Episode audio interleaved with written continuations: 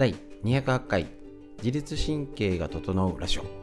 本日もよろしくお願いします。自律神経について一緒に考えていきましょう。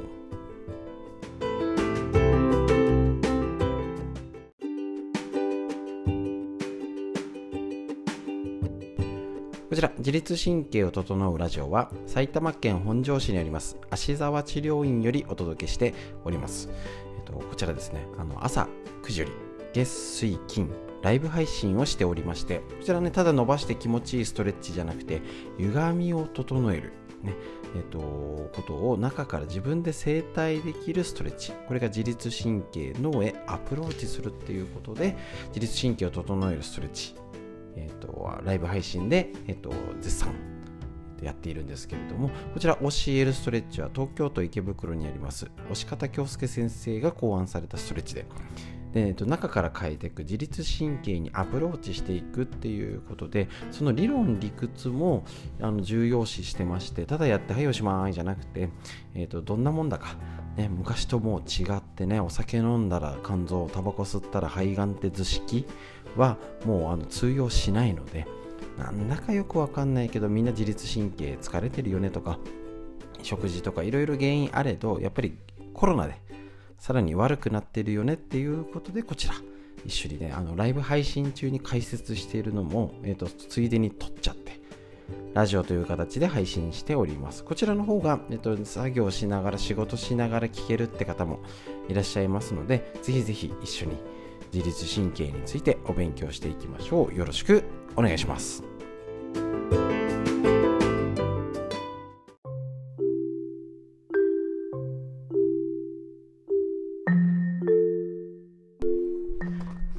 こちら、最高のパフォーマンスを引き出す自律神経の整え方、久手健司先生のクロスメディアパブリッシングより自律神経のお話を解説していきたいと思います。こちらですね、えっともう現代人の9割は自律神経が乱れているということで、疲労だるさ、不眠、頭痛、首肩こり、眼性疲労、動悸不安とかですね、えっとあるのに、さらに拍車をかけたコロナ。なので今ある不調はなんか歩いてとか転んで怪我したは別ですけどなんかだるい疲れて重いな肩が腰がっていうのはもうほとんどね自律神経が関わると言っても、えっと、過言じゃないと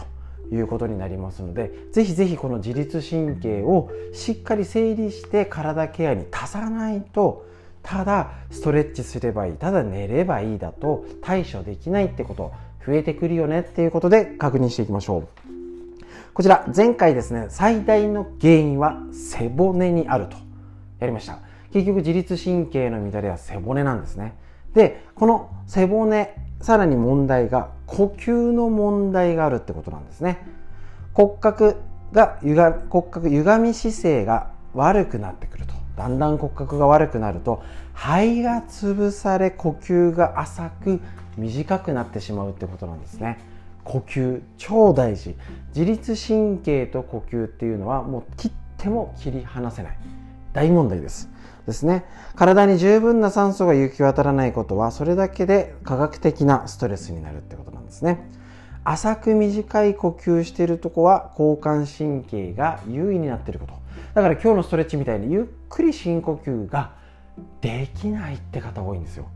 で気づきましたでしょうか？ストレッチ中にえーと、あんだけ深呼吸を、えーと、6回やったんですね。そうすると最初より楽になったりするんですね。そうするとなんか呼吸が浅い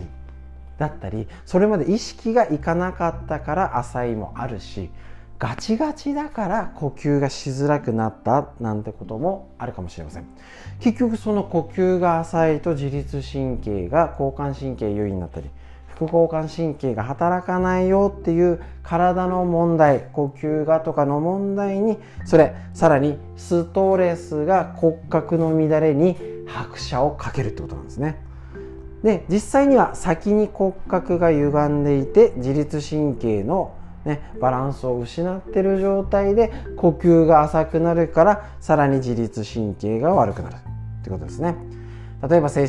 えーと精神的なストレスですね。こちらが加わった時に歯を食いしばるとかねえーと、頭、ね、重力を受けてしまって首と肩とかねこの体の首の肩姿勢が悪い背骨のカーブが悪いことによって頭に余計な負担がかかるんですね。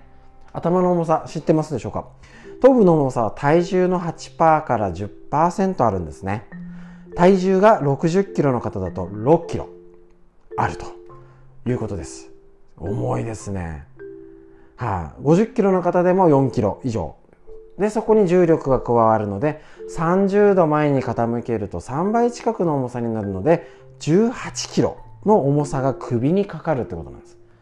それが今スマホ下向いて座った姿勢が増えているのでこれを首肩脊椎のケーブルトンネル背骨で全体を支えなきゃいけないんです。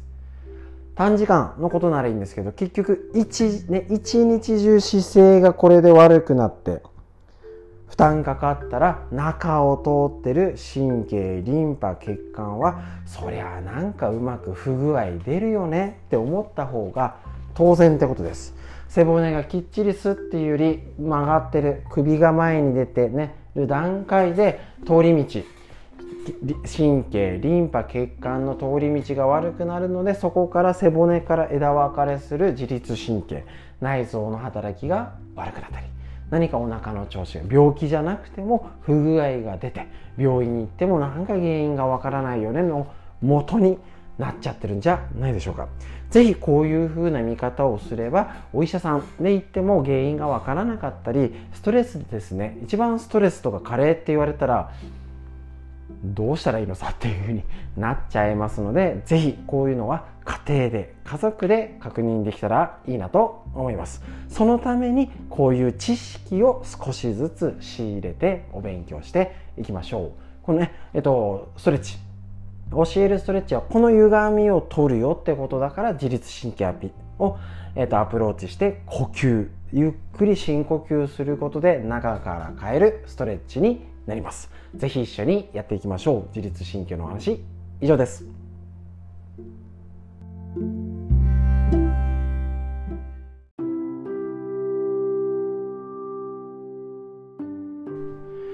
続いてこちら。いい緊張は能力を2倍にする。阿波沢志音先生のこちらですね。文教社で出てるこちらの本で久々自律神経の緊張について最近本当に治療とかでもえ、ー、となんか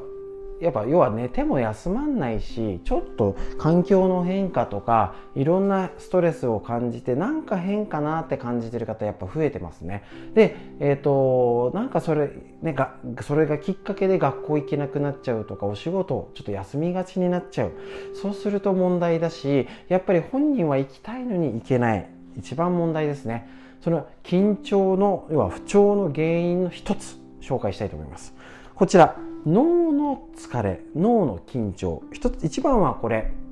えーと、プレゼン面談初対面試験スピーチの緊張を取ろうって本なんですけどとっても分かりやすいんです。これ例えば緊張しないねあの綱渡りと一緒でほどほどに緊張してないと例えばあの、えっと、糸電話もそうですよね。伝わらないんですよ。張りすぎちゃうのがダメ。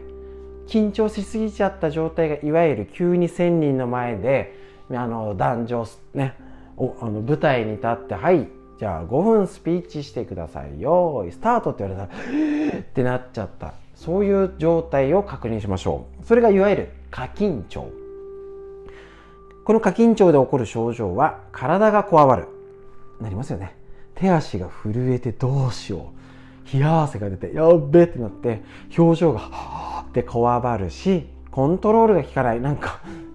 ガチガチ。手が動かせない。足が動かせない。頭が真っ白になって単純なことね普通であったら言えるそうなことも言えない。心臓がバクバク。これこれいわゆる、えーと、こういう過緊張の症状があると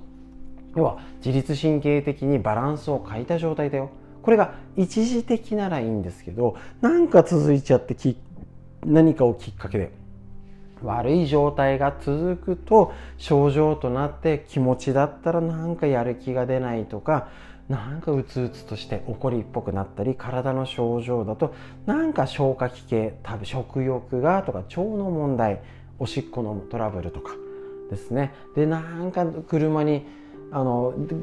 出かけるのは出かけるけどなんか渋滞とか橋を渡るのが怖いみたいなそういう症状にまでつながってくると思うんですね。これ特に緊張の原因はたった3つしかないよって言ってます。この先生の素晴らしい格言。緊張とは所詮神経と脳内物質の変化に過ぎないんです。正確じゃないってことです。得体の知れない感情が訳もなく湧き上がってくるものではないんです。正体が分かればコントロールできる。そのコントロールの一つが深呼吸なんです。深呼吸することで緊張ですね。えっ、ー、ともともとね教えるストレッチ押方先生のイメージで言ったら、えーと、自律神経ね教えるストレッチ整えるんですけど、えーと、ちょっと耳だけだと分かりづらいんですけど頭皮ね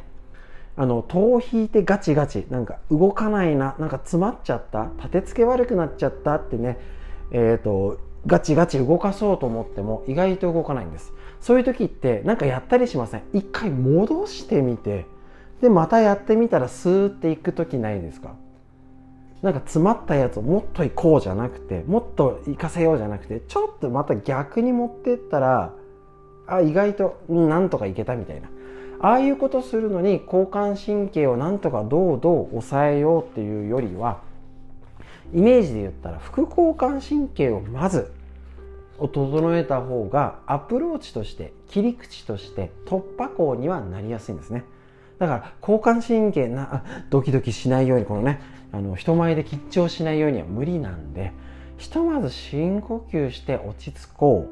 うだったりっていう風な方がやりやすいんですね。でこの深呼吸教えるストレッチに合わせてゆっくり深呼吸して体を動かすことで過緊張も整えるよ。で、えーと、自律神経のいろいろあれど、ね、コントロールできるのは基本呼吸のみになります。体温もありますけど基本は呼吸になりますのでこの呼吸から整えると緊張過緊張緩みが取れてまず対処できるっていう体づくりができる。これを知っておきましょう。そのための骨格がずれてるとダメだからまずは歪みを直しましょうっていうことになりますので。その順番が大事だと思います。まずは体の歪みを整えること。ぜひ知って対処してみてください。自律神経のお話。脳の緊張の話。以上です。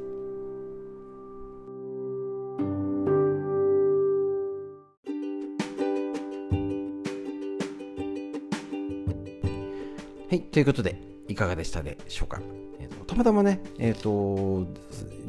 えーと、ストレッチが基本3種類をして、歪みのチェック。これね、自分でどこを歪んでるかって